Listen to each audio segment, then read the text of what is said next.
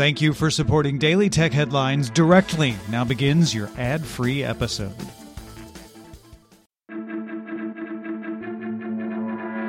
These are the Daily Tech headlines for Thursday, October 28th, 2021.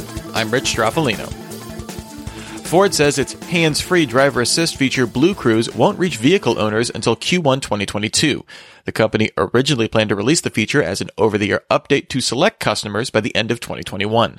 Ford CEO Jim Farley said the company delayed the rollout to make the system easier for customers to use.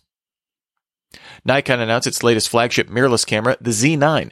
It features a 45.7 megapixel stacked full frame sensor and only features an electronic shutter, a first for a high end pro camera. It can shoot full res JPEGs at up to 30 frames per second and 11 megapixel stills at 120 frames per second.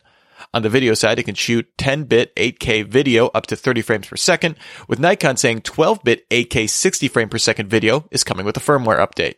It arrives in the US by the end of the year for $5,500. Intel announced its line of 12th gen Alder Lake chips built on its 10 nanometer process, calling the top level i9 12900K CPU the world's best gaming processor. The top Core i9 offers 16 cores split between performance and efficiency and 24 threads reaching clock speeds up to 5.2 gigahertz. Intel promises 19% performance improvements over the 11th gen.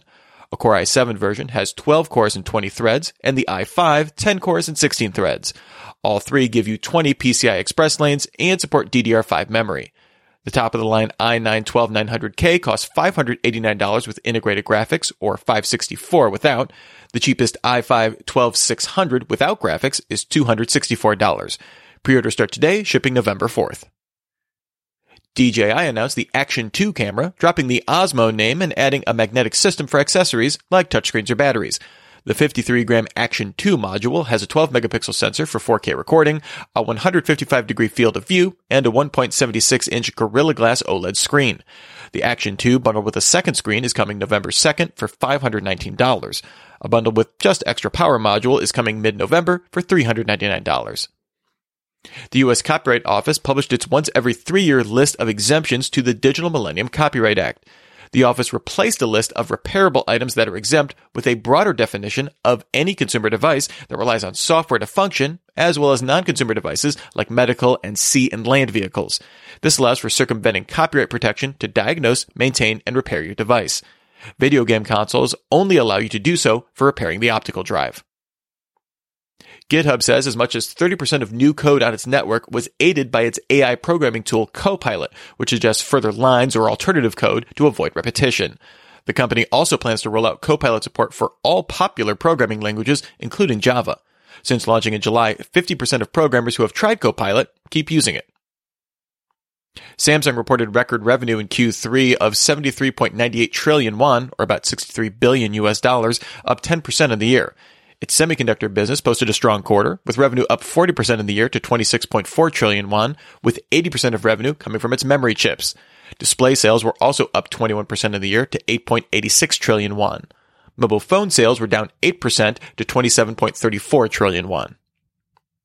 In Q2, Sony earned $1.55 per share on revenue of $21.5 billion, up 12.6% in the year. It beat analyst earnings estimates, but missed on revenue. The company sold 3.3 million PS5 consoles in the quarter, bringing lifetime sales up to 13.4 million. It also reported playtime in the quarter decreased 17% of the year. The European Commission launched a competition investigation into Nvidia's planned acquisition of the chipmaker ARM. The Commission now has until March 15, 2022 to clear the deal. Instagram's link stickers are now available to all users on the platform in testing with verified accounts since June. As the name implies, this lets you include hyperlinks in stories as a sticker. At the Android Dev Summit, Google announced Android 12L, which optimizes Android UI elements for larger screens. This supports a two column layout, able to show quick settings and notifications at the same time, and a new taskbar for easier app switching. A developer preview of 12L is available now, with a full release set for early 2022. The Raspberry Pi Foundation released the $15 Raspberry Pi Zero 2W, which the foundation claims is up to five times faster than the original Zero at multi-threaded performance. It features a slightly downclock version of the Broadcom SoC found on the Raspberry Pi 3 and 512 gigabytes of LPDDR2 RAM, as well as Wi-Fi and Bluetooth 4.2. And finally, Apple's newly released MacBook Pros include a webcam notch that goes into the display. The company released a new support document showing how users can change settings for specific apps to scale to fit below the built-in camera. Basically, the Mac menu bar appears below the notch in case any menu items were being blocked. Remember, for more discussion of the tech news of the day, subscribe to Daily Tech News Show, dailytechnewsshow.com. And remember to rate and review Daily Tech headlines wherever you get your podcasts. Thanks for listening. We'll talk to you next time. And from all of us here at Daily Tech Headlines, remember, have a super sparkly day.